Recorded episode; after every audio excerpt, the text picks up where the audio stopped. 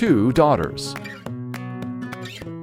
As Lot and his family were leaving Sodom, he said to the angel, Oh Lord, you've been merciful to me, but I can't make it to the mountains. Please, there's a little town nearby. Allow us to live there. They were allowed to go there, but after the destruction of Sodom, Lot and his two daughters left the little town. They were afraid of what might happen to them. They went to the mountains and lived in a cave. One day the older daughter said to her sister, Our father is old, and we have no hope of getting a husband and having children.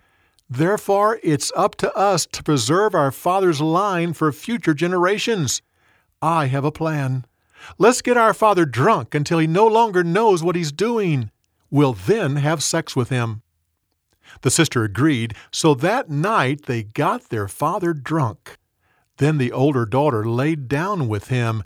He didn't know anything that happened. The next day, the older daughter said to her sister, Tonight it's your turn.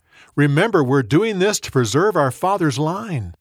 So they got their father drunk, and the younger daughter laid down with him.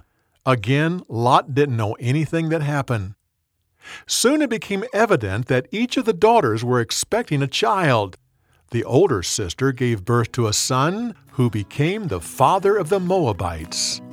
The younger sister gave birth to a son who became the father of the Ammonites. For more, go to BibleTelling.org.